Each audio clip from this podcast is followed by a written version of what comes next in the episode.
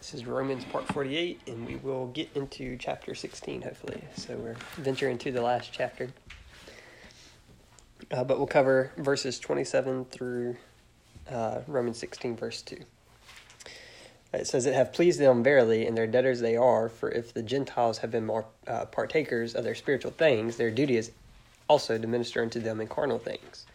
When therefore I have performed this, and have sealed to them this fruit, I will come by you into Spain. And I am sure that when I come unto you, I shall come in the fullness of the blessing of the gospel of Christ. Now I beseech you, brethren, for the Lord Jesus Christ's sake, and for the love of the Spirit, that you strive together with me in your prayers to God for me, that I may be delivered from them that do not believe in Judea, and that my service which I have for Jerusalem may be accepted of the saints, that I may come unto you with joy by the will of God, and may with you be refreshed. Now the God of peace be with you all. Amen. I commend unto you Phoebe, our sister, which is a servant of the church which is at Cenchrea, that you receive her in the Lord as become becometh saints, and that ye assist her in whatsoever business she hath need of you. For she hath been a succour of many, and of myself also. So if you remember last week, we covered uh, verses 25 and 26, where Paul talked about he's going to Jerusalem to minister unto the saints, for it has pleased them of Macedonia and Achaia to make a certain contribution for the poor saints which are at Jerusalem. And so we looked at some verses in Paul's epistles where he had collected money from the Macedonians and those in Achaia to take to the Jews in uh, Jerusalem, right? And we covered how they had sold all that they had, had all things common, and then a famine came, plus the kingdom didn't come, and so they were poor, right? They had sold all that they had, expecting the kingdom to come, and when it didn't happen, they were now poor. So Paul was taking up collection to minister to them. Um, we also covered about how, right, God promised to take care of them. Why were they poor? Right, and we saw in Matthew, Mark, Luke, and John, Jesus did take care of those that followed him, that forsook all. You had the miracles of the five loaves, or the five loaves and the two fishes, right, where he blessed it. That's what you were going to see in the kingdom, right? You follow Christ, he's going to provide for you. Um, the reason that's not happening today because God's doing something different. So it's pretty clear that's not happening today, right? It's because of that transition. The kingdom's not being offered today, right? We're in a dispensation of grace. Uh, but that's the context of verse 27, where he says, It hath pleased them verily, and their debtors they are. So when he says it hath pleased them verily, um, it means that the Macedonians and those in Achaia were generous givers, right? They were happy to give the money to the poor saints in Jerusalem. And we covered that in uh, 2 Corinthians 8, 1 through 4, and 9, 1 through 7, where Paul talks about uh, this collection and the Macedonians and the Achaeans given. Uh, he says, and their debtors they are. So he's speaking about the Gentiles being debtors to the Jews. Um, this is historically and spiritually, right? Genesis 12, 3, the promise was that in Abraham and his seed, all the nations of the earth would be blessed, right? That's what's going to happen in the future. We'll be blessed through Israel. Um, think about Christ. How did Christ come? What line did he come from? He came from Abraham, right? Through David. He came through Israel. Was it not for Israel and that separate nation, right? The bloodline could have been corrupt and Christ would not have come, right? And of course, God orchestrated all that. Also, Romans 3 2, it talks about uh, the Jews have whereof to boast, or Israel has whereof to boast, because unto them was given the oracles of God. Right? We have the word of God because of Jews, right? So you can see historically, spiritually, we are debtors to the Jews, right? God chose to work through them in the past, right, to do these things. So that's what he says here, right? Have pleased them to give this money, and their debtors they are, for if the Gentiles have been made partakers of their spiritual things, their duty is also to minister unto them in carnal things. Uh, so don't get tripped up here. It doesn't say that we are now partakers of Israel's covenants or their physical blessings, earthly blessings. It says spiritual blessings right? And there's a difference between the spiritual, spiritual and the physical that was promised to Israel. And so we'll look at a few of those things. Uh, if you go to John four twenty two, right? Many people say, see, this verse here says we're part of the new covenant with Israel now, and that's not what it's saying. Right? It says we are partakers of their spiritual things. John four twenty two says uh, you worship you know not what. We know what we worship, for salvation is of the Jews. Right? In time past, salvation was of the Jews. Right? Salvation had to come to Jerusalem first before it would go to the Gentiles. If you go to Acts 28, verse 28, Paul, speaking to Jewish leaders here, says, Be it known therefore unto you that the salvation of God is sent unto the Gentiles, and that they will hear it. So here Paul's saying salvation is sent to the Gentiles. Right? In this dispensation, salvation is to all men. Right? It's not to the Jews first. Right? It doesn't have to come to Jerusalem before it can go to the rest of the world. It's to all men uh, by the gospel. So that is a spiritual blessing that we are partakers of. Right? Salvation. It was promised first to Israel, but now we partake of that. Um, you also have the Lord Jesus Christ. Right? He was promised to be the Messiah for Israel right, to come and redeem them, to save them from their enemies and set up this kingdom. Uh, John 1.11 says that he came unto his own, and his own received them not. Well, who is his own? It's Israel, right? It's those in the flesh that are his kinsmen. Uh, if you look at Romans 9 5, we covered this a few months back, um, where it talks about these this list of things that were promised to Israel. And we'll start in verse 4. It says, Who are Israelites, to whom pertaineth the adoption and the glory and the covenants and the giving of the law and the service of God and the promises, whose are the fathers, and of whom, as concerning the flesh, Christ came, who is over all, God bless forever. Amen. Right? In the flesh, Christ came to Israel. Right? It was prophesied that he would come to redeem them. Um, but if you go to 2 Corinthians 5.16, says, Wherefore henceforth know we no man after the flesh. Yea, though we have known Christ after the flesh, yet now henceforth know we him no more. Right, so in the flesh, Christ came to Israel because they were promised that he would do so. But Christ isn't here in the flesh anymore, right? And we no longer know Christ after the flesh. We know him according to uh, his spiritual body and what he's doing from heaven. And Romans 15, 16, Paul said that I should be the minister of Jesus Christ to the Gentiles, ministering the gospel of God, that the offering up of the Gentiles might be acceptable, being sanctified by the Holy Ghost. So Paul ministers Jesus Christ to the Gentiles. Right? In the flesh, he came to his own. He was promised to come to Israel to redeem them. But now, Paul is preaching Jesus Christ to Gentiles. Right? Um, Ephesians 2 12 through 18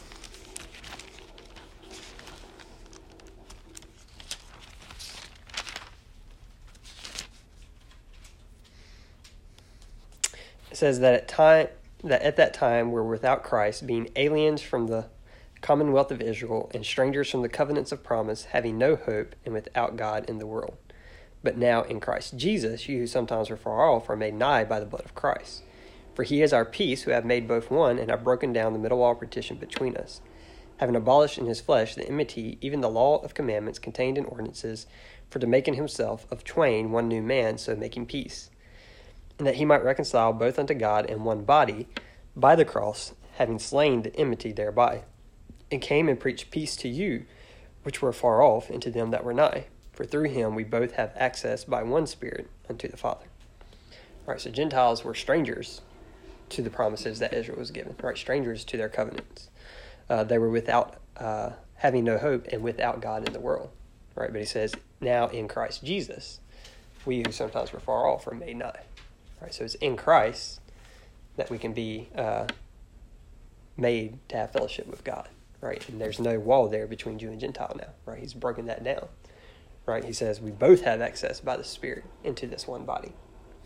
Um, and again, that's in Christ Jesus, right? Because Paul ministered Christ Jesus to the Gentiles.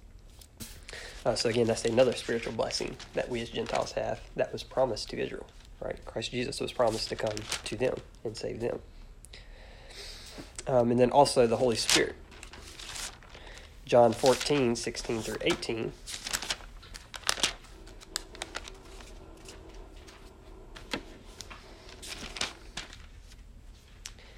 It says, And I will pray the Father, and he shall give you another comforter, that he may abide with you forever. Even the Spirit of truth, whom the world cannot receive, because it seeth him not, neither knoweth him, but you know him, for he dwelleth with you, and shall be in you. I will not leave you comfortless, I will come to you. All right, so this is Jesus talking to his uh, 12 disciples saying the Spirit is going to come to you, right? He is the comforter. He's going to come be with you and will be in you. All right, so there was a promise to these uh, 12 apostles of Israel that they would receive the Spirit. In the book of Acts, before the Spirit comes at Pentecost,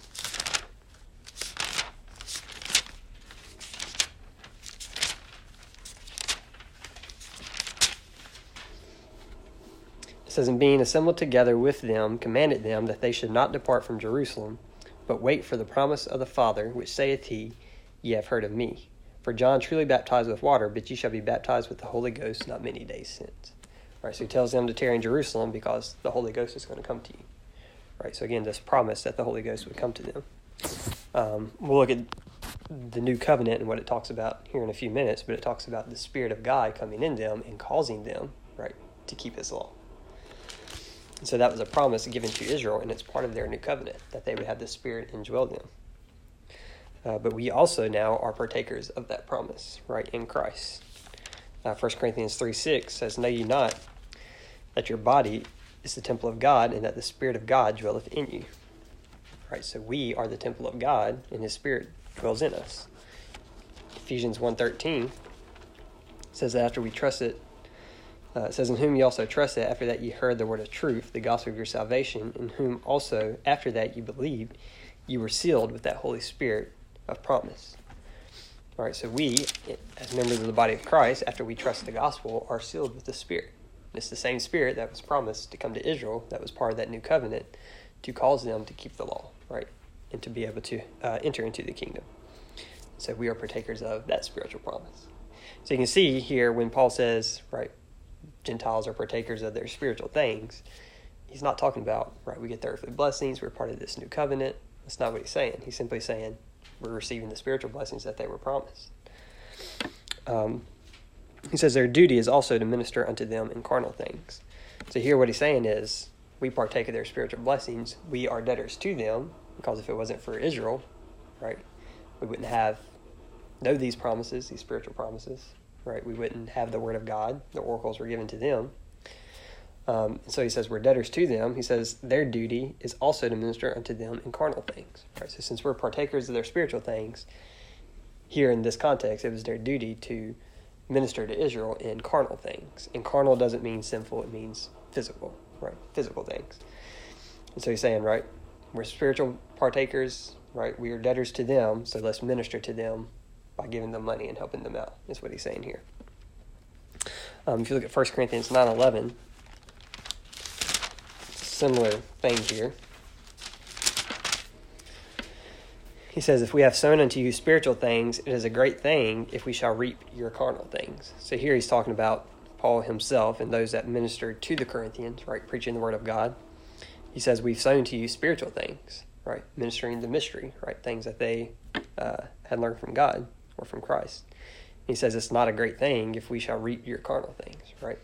So the principle is when someone ministers to you spiritually, you should minister back to them with physical things if they have that need, right? Um, so, like, it is good to give to missionaries if they're teaching correctly, right? If they're ministering to people spiritual things, yeah, take care of their physical needs so that they can do that, right? Uh, that's the principle here. Galatians 6, verse 6 says, Let him that is taught in the word communicate unto him that teacheth in all good things. So that communicate also has to do with ministering unto him, right? So if you're taught in the word, you should minister unto the one that teacheth in all good things. So the same principle there. The one that teaches truth, right? Ministers uh, the word of God, ministers in spiritual things. Those who are receiving that ministry should help, right, provide carnal things for that person that is sacrificing and ministering the spiritual things. So that's the principle here.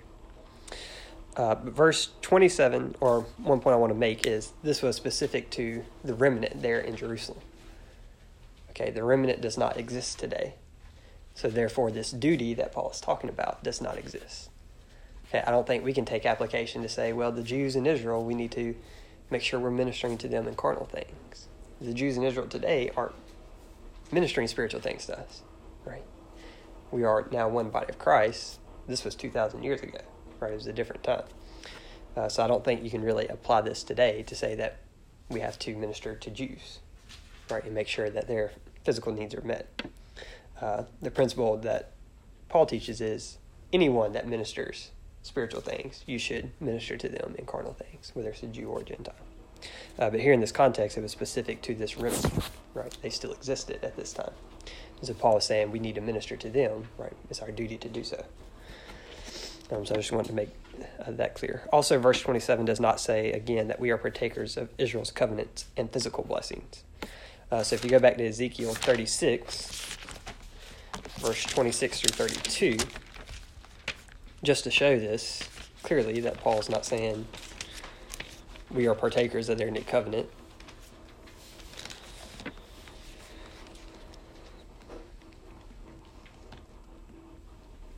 In Ezekiel 36, verses 26 through 32, it says, uh, A new heart also will I give you, and a new spirit will I put within you, and I will take away the stony heart out of your flesh, and I will give you an heart of flesh.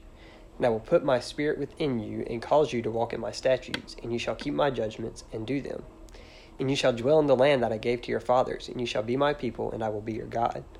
I will also save you from all your uncleanness, and I will call for the corn, and will increase it and lay no famine upon you. And I will multiply the fruit of the tree and the increase of the field, and you shall receive no more reproach of famine among the heathen.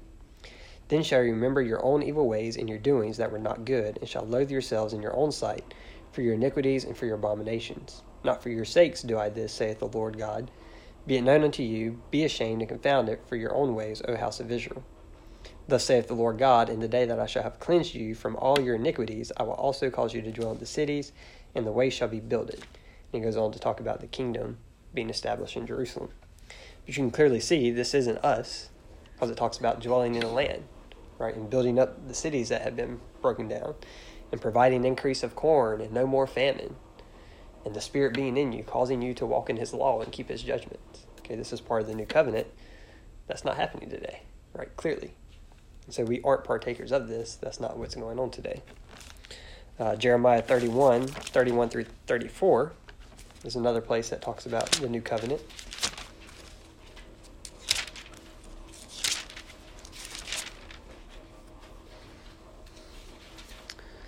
It says, Behold, the days come, saith the Lord, that I will make a new covenant with the house of Israel and with the house of Judah, not according to the covenant that I made with their fathers in the day that I took them by the hand to bring them out of the land of Egypt, which my covenants they break, although I was an husband unto them, saith the Lord.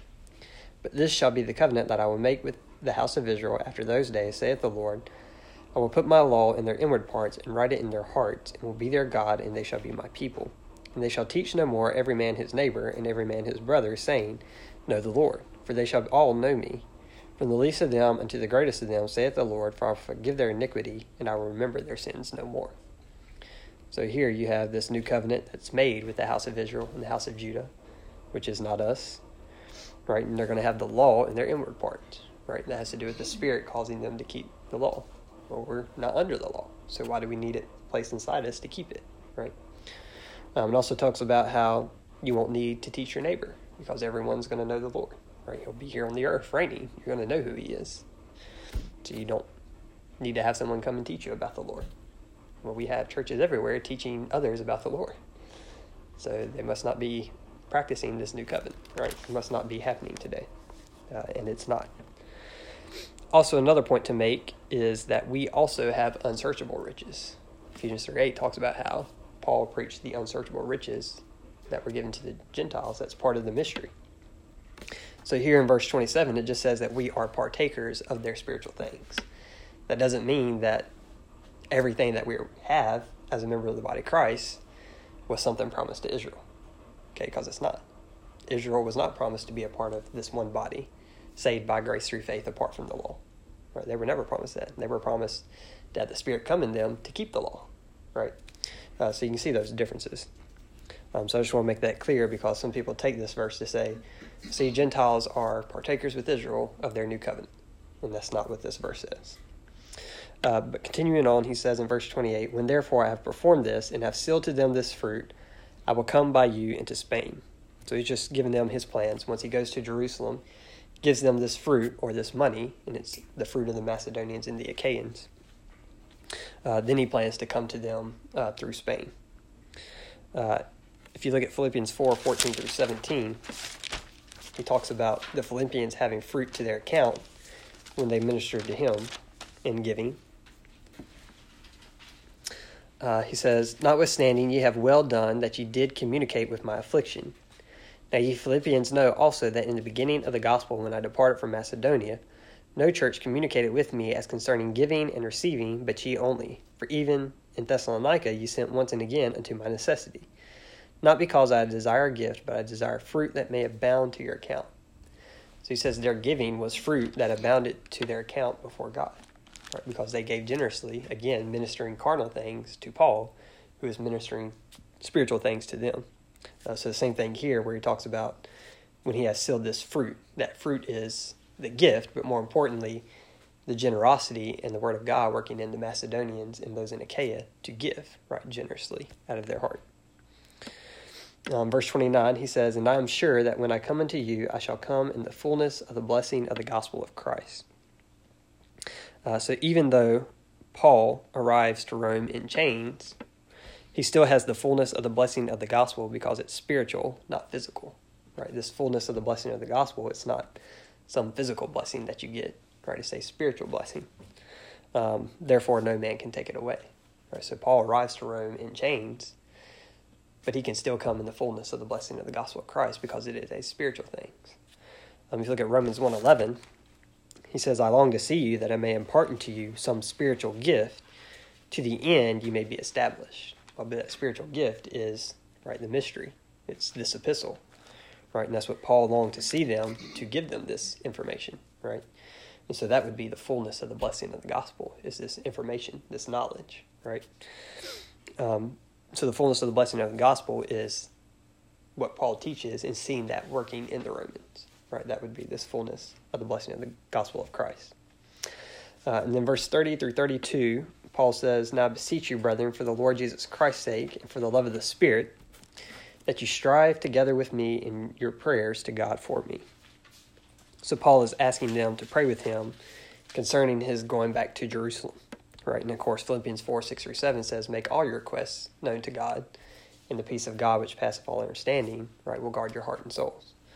Um, so it's a good thing to make your requests known to God. Doesn't mean He's going to answer it, but you experience the peace of God when you do that. Uh, so Paul has these three requests in verses 31 and 32 that we'll look at. Uh, his request is that I may be delivered from them that do not believe in Judea, and that my service which I have for Jerusalem may be accepted of the saints, and that I may come unto you with joy by the will of God, and may with you be refreshed. Um, so Paul has three prayer requests, and God doesn't promise to answer our prayers today. Uh, going back to Romans 1, verse 9 through 10, uh, he says, For God is my witness, whom I serve with my spirit in the gospel of his Son. And without ceasing, I make mention of you always in my prayers, making requests, if by any means, now at length, I might have a prosperous journey by the will of God to come unto you.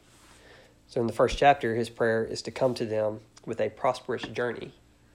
Well, this prayer request was not answered right? Paul does make it to Rome, but it's not a prosperous journey, right? He comes there in chains. He's a prisoner when he gets there. So yes, he made it, but it wasn't a prosperous journey like he had made a request for. So God didn't answer that prayer. Uh, but these prayers here, in some sense, I think you could kind of say God did answer them.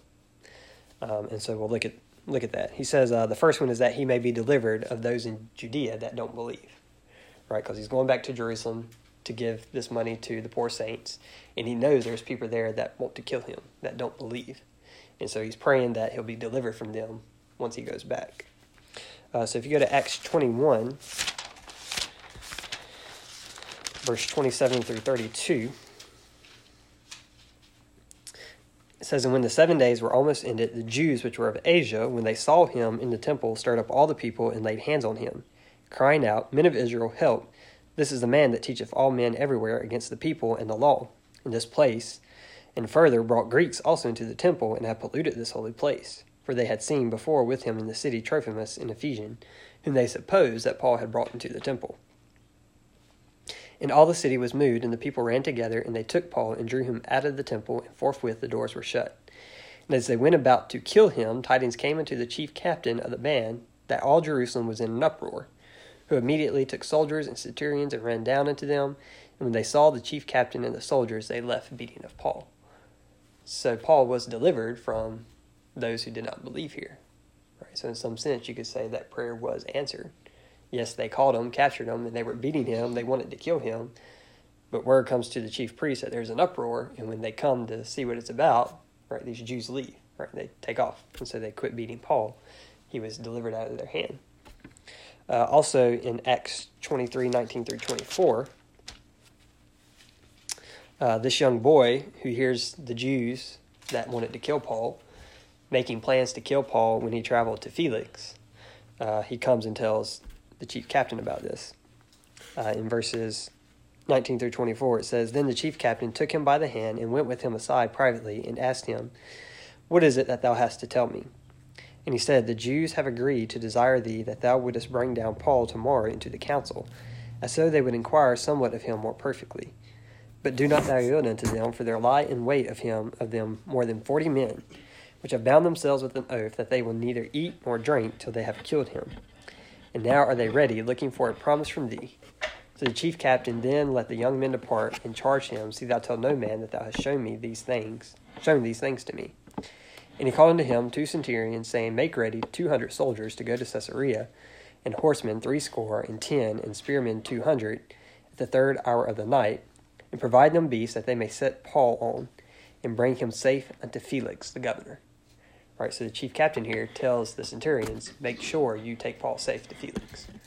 So again, these Jews had planned to kill Paul, right, to set a trap to kill him.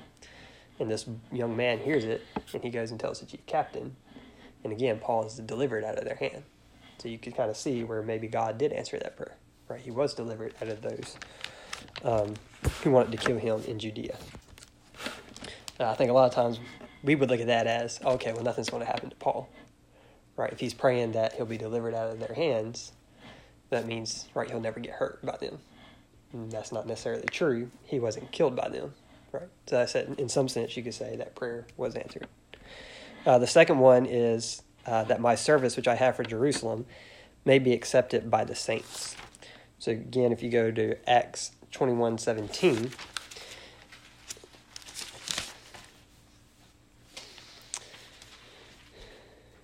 It says, And when we were come to Jerusalem, the brethren received us gladly. So I guess you could say, right, his ministry was accepted of them. The brethren received him gladly. Says, In the day following, Paul went in with us unto James, and all the elders were present. And when he had saluted them, he declared particularly what things God had wrought among the Gentiles by his ministry. And when they heard it, they glorified the Lord, and said unto him, Thou seest, brother, how many thousands of Jews there are which believe, and they are all zealous of the law. And they are informed of thee that thou teachest all the Jews which are among the Gentiles to forsake Moses, saying that they ought not to circumcise their children, neither to walk after their customs. What is it, therefore? The multitude must needs come together, for they will hear that thou art come. Do therefore this that we say to thee We have four men which have a vow on them. Them take and purify thyself with them, and be at charges with them, that they may shave their heads, and all may know that those things whereof they were informed concerning thee are nothing, but that thou thyself also walkest orderly and keepest the law. As touching the Gentiles which believe, we have written and concluded that they observe no such thing, save only that they keep themselves from things offered to idols, and from blood, and from strangled, and from fornication. Then Paul took the men, and the next day, purifying himself with them, entered into the temple to signify the accomplishment of the days of purification, until that an offering should be offered for every one of them. So they don't reject Paul right here. So I guess you could say the ministry was received by the saints there in Jerusalem. I would imagine they probably gladly said, Yes, we'll take the money, right, if they were the poor there. Um, so you could say that prayer was answered. Uh, and then the last one is uh, verse 32 that he can come unto the Romans with joy by the will of God and may with them be refreshed. Um, so again, he does go to Rome uh, in chains, but he doesn't pray here that he comes freely. He just says that he would come to them uh, with joy and be refreshed by them. So if you go to Roman uh, Acts 28, which is where he arrives at Rome, in verse 15 and 16, before he gets there, it says, And from thence, when the brethren heard of us, they came to meet us as far as Appii forum in the three taverns, whom when Paul saw, he thanked God and took courage. And when we came to Rome, the centurion delivered the prisoners to the captain of the guard, but Paul was suffered to dwell by himself with the soldier that kept him. So you have brethren meet them before they get to Rome, and Paul takes courage, right? They probably ministered to Paul there.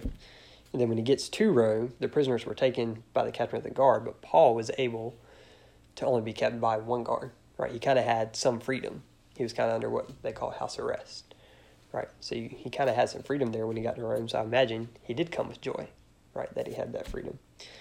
And if you also look at verse 30 and 31, it says, And Paul dwelt two whole years in his own hired house and received all that came in unto him, preaching the kingdom of God and teaching those things which concern the Lord Jesus Christ with all confidence, no man forbidding him. So he was still able to minister to people right face to face. Uh, people would come into his house and he would teach them. So I would imagine he was also refreshed right by those that would come in and he would teach and they would probably minister one to another. So you could say that this last request was also, right, in some sense, answered by God. Uh, so I just thought that was interesting when you go back to the book of Acts to look at the events that happened uh, based on this prayer that Paul uh, prayed. Uh, but the last verse it says, Now the God of peace be with you all. Amen. Uh, the unbelieving don't know peace. Um, in 1 Corinthians 14 33, God is a God of peace, not confusion, it says. It says, For God is not the author of confusion, but of peace, as in all churches of the saints. Right? God is a God of peace. In Romans 3, verse 17, talking about the wicked, it says, And the way of peace had they not known. Right? So when you see war and evil and confusion, you know it's not God orchestrating that, as some Calvinists might would teach. Right? God ordained everything. But if God's not the author of confusion, and there's confusion in the world today, how did God ordain everything that happened? right. Um, I was listening to a guy who said that. He was talking to a Calvinist, and the Calvinist was talking about how God, you know, ordained everything. He said, "Is God the author of confusion?" No, he said, uh, "Do you believe there's a lot of confusion in churches?" Calvin said, "Well, yeah, of course." And he said, "Well, just read 1 Corinthians fourteen thirty three. And he said Calvin just kind of looked at him and had to think about it, right? Because it says God's not the author of confusion. So how is God ordaining everything, and you have confusion, and that's not what God does, right? He's a God of peace. Um, it's also interesting in Romans 15. I didn't write it down, but uh, he says the God of peace here, but he gives several different titles to God. Uh, in verse 5, it says, Now the God of patience and consolation so he's a God of patience, a God of consolation. In verse 9, it says that the Gentiles might glorify God for his mercy. Right? He's a God of mercy. Um, verse 13, he calls him the God of hope. Right? So you have patience, mercy, hope, peace right? These are all good things, right? God is a righteous God. He's a loving God. He's a God of patience, uh, a God of mercy, a God of hope, and a God of peace, right? We should be able to rejoice and thank God for those things. Uh, but you get peace of God when you, through prayer and through obedience to His will. Um, Philippians 4 6 through 9.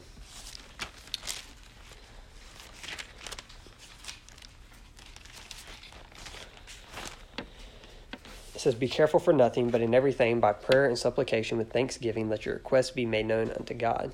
And the peace of God, which passeth all understanding, shall keep your hearts and minds through Christ Jesus. Uh, in verse 9, it says, Those things which ye have both learned and received and heard and seen in me, do, and the God of peace shall be with you. Right, so he says, Do the things you've learned from me and seen me do, and the God of peace shall be with you. Right, the experience peace, experiencing peace of God is different than the peace we have with God. Right, that's an standing. Romans 5, verse 1 says, Being justified by faith, we have peace with God. Right, God's not punishing us, He's not judging us. We are at peace with Him as members of the body of Christ. But you can experience peace that passes understanding, right? It's not something that you can explain really, but you know you've experienced it when you experience it, right? You just have this calming effect when you pray to God and understand His will, right, and is obedient to it. You have that peace. Uh, so he says, The God of peace be with you all. Uh, amen. So going into Romans 16, 1 through 2, uh, you see that word amen is kind of a conclusion to uh, the doctrine, I guess you could say, of the book. Um, verse, uh, chapter 16 is mostly commendations and greetings, right? And he's going to mention a lot of people. And so we'll try to look at, uh, when we go through this chapter, look at each of these individuals. A lot of them are only mentioned in this chapter. Uh, but we're just going to look at the first one tonight. Uh, is Phoebe. It says, I commend unto you Phoebe, our sister, which is a servant of the church which is at Cenchrea, that you receive her in the Lord as become a saint, and that you assist her in whatsoever business she hath need of you. For she hath been a succor of many, and of myself also. Uh, so this is the only mention of Phoebe in the scriptures. But she received a commendation from Paul for her service. Um, so you only have one mention of her, but she was a servant of the Lord, right? She helped Paul in ministry. Um, a lot of people make the point you may not get recognized here. Right? It's not like there's a whole chapter on Phoebe talking about everything she did, but God sees, right? And no doubt she'll receive uh, what she's due based on her service with the Lord, right? She was a minister of Paul, and Paul gave her commendation, right? Um, he says to receive her uh, as become a saint. Um, he says she was a servant at the church which is at Cenchrea. Well, this is the only mention of a church in Cenchrea. Uh, so that's kind of interesting. It's the only mention of this person, Phoebe, and it's the only mention of the church in Cenchrea. Uh, the only other time this city, Cenchrea, is mentioned is in Acts 18 18. So if you want to turn there, kind of interesting verse. It says, And Paul after this tarried there yet a good while, and then took his leave of the brethren, and sailed thence into Syria, and with him Priscilla and Aquila, having shorn his head in Cenchrea, for he had a vow. So that's the only other mention of this city. So Paul apparently had spent some time there. Um, he had a vow, which was probably a Jewish vow, where you couldn't shave your head for a period of time. And that period of time was up, so he was in Cenchrea, and that's where he shaved his head. So that's the only other mention of this city. Uh, but when you look on a map, Cenchrea is kind of near Corinth and Achaia. And so in Acts 18, Paul is in Corinth. Uh, you see this in verse 1. It says, After these things, Paul departed from Athens and came to Corinth.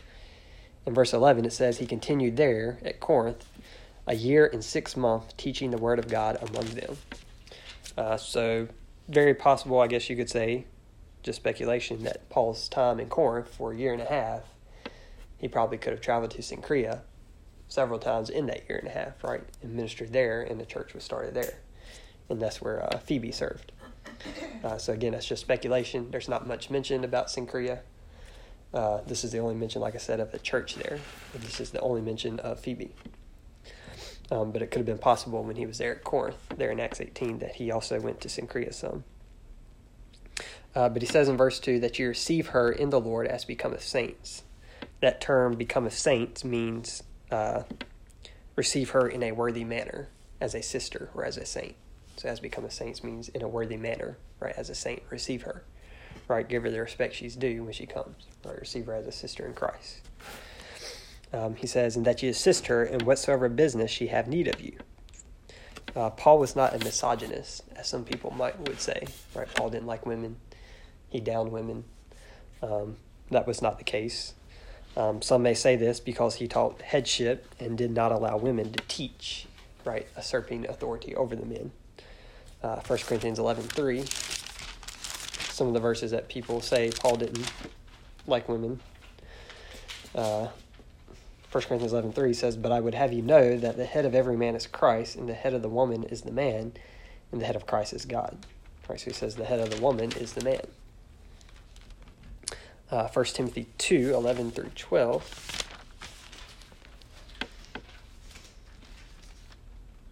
He says, Let the women learn in silence with all subjection. But I suffer not a woman to teach, nor to usurp authority over the man, but to be in silence. Right, so he says, uh, women are not to teach, right? They're not to usurp their authority over a man. Um, and then 1 Corinthians 14, 33 through 35. It also said there in Timothy that they need to learn in silence. 1 Corinthians 14, 33 through 35. It says, For God is not the author of confusion, but of peace, as in all churches of the saints. Let your women keep silence in the churches, for it is not permitted unto them to speak, but they are commanded to be under obedience, as also saith the law. And if they will learn anything, let them ask their husbands at home, for it is a shame for women to speak in the church. So again, I'm not going to try to explain that verse right now. It's got to be read in its context. And the context is God's not the author of confusion.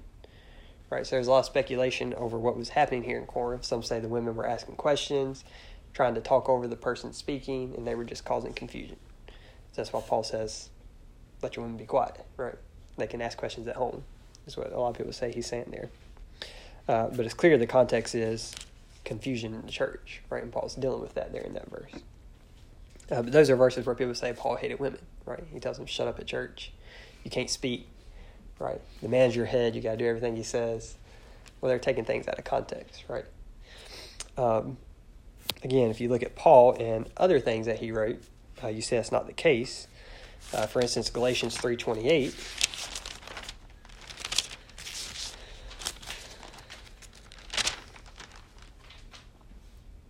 He says, There is neither Jew nor Greek, there is neither bond nor free, there is neither male nor female, for you are all one in Christ Jesus. So Paul preaches equality in Christ Jesus. Right? We are all one in Christ. Uh, Ephesians 5, verse 28. He says, So ought men to love their wives as their own bodies. He that loveth his wife loveth himself. Right? So you are to love uh, your wife as yourself. Well, if you hated women, you wouldn't tell someone to do that, right? You just need to tell her what to do. She needs to be your slave, right? That's what someone who hates women would tell a man, right? But no, he says, love her as yourself, right? Uh, love her as Christ loved the church. Uh, Titus 2 3 through 5.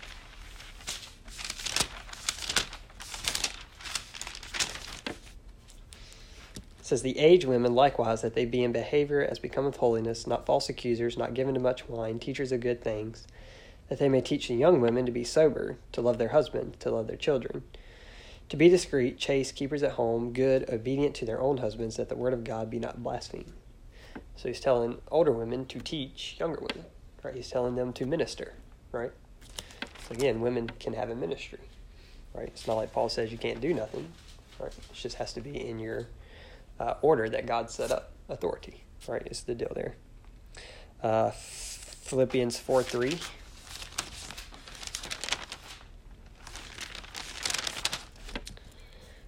He says, I entreat thee also, true yoke fellow, help those women which labored with me in the gospel. So apparently there was women that labored with Paul in the gospel. So there was people that ministered with Paul that were women. Again, women doing ministry. Uh, and no doubt one of those was Phoebe, right? Because that's what he says here at the end. He says she was a secure. I guess I'm pronouncing that right. Of many and of myself also. And the definition of a secure is a female guardian, a protector, a protectress, uh, caring for the affairs of others and aiding them with their affairs. So again, this is someone who maybe a patroness would be another term, but she cared for the affairs of others and aided them with the resources she had. So she helped them minister. She ministered to them and with them. And Paul says, right, she's done this for many and for myself also. Uh, so apparently she ministered to Paul and with Paul. Uh, some actually believe that maybe Phoebe was the one delivering the Epistle of Rome to the Romans. Um, again, there's no proof for that, it's just speculation, but they think that's the case because he mentions her first, right? And he says to receive her, right? And she's helping me in ministry. She's bringing this epistle to you, is what people take from that. Uh, so, again, that's also speculation. Uh, but it's also interesting, he says, to assist her in whatsoever business she hath need of you. So maybe she was the one, right, coming, hey, this is what Paul said. I need you to do this. I need you to do that. Right? This is a woman, right? So if Paul hated women, why would he let a woman do that, right? Is the point. Um, that's not the case, right? Women can do ministry too and should do ministry, right? Is the point to take there. Um, but we'll finish on that. Uh, next week we'll look at see how far we get dealing with these other people. Quite a few that Paul mentions in this last book of Romans. Uh, any thoughts or questions?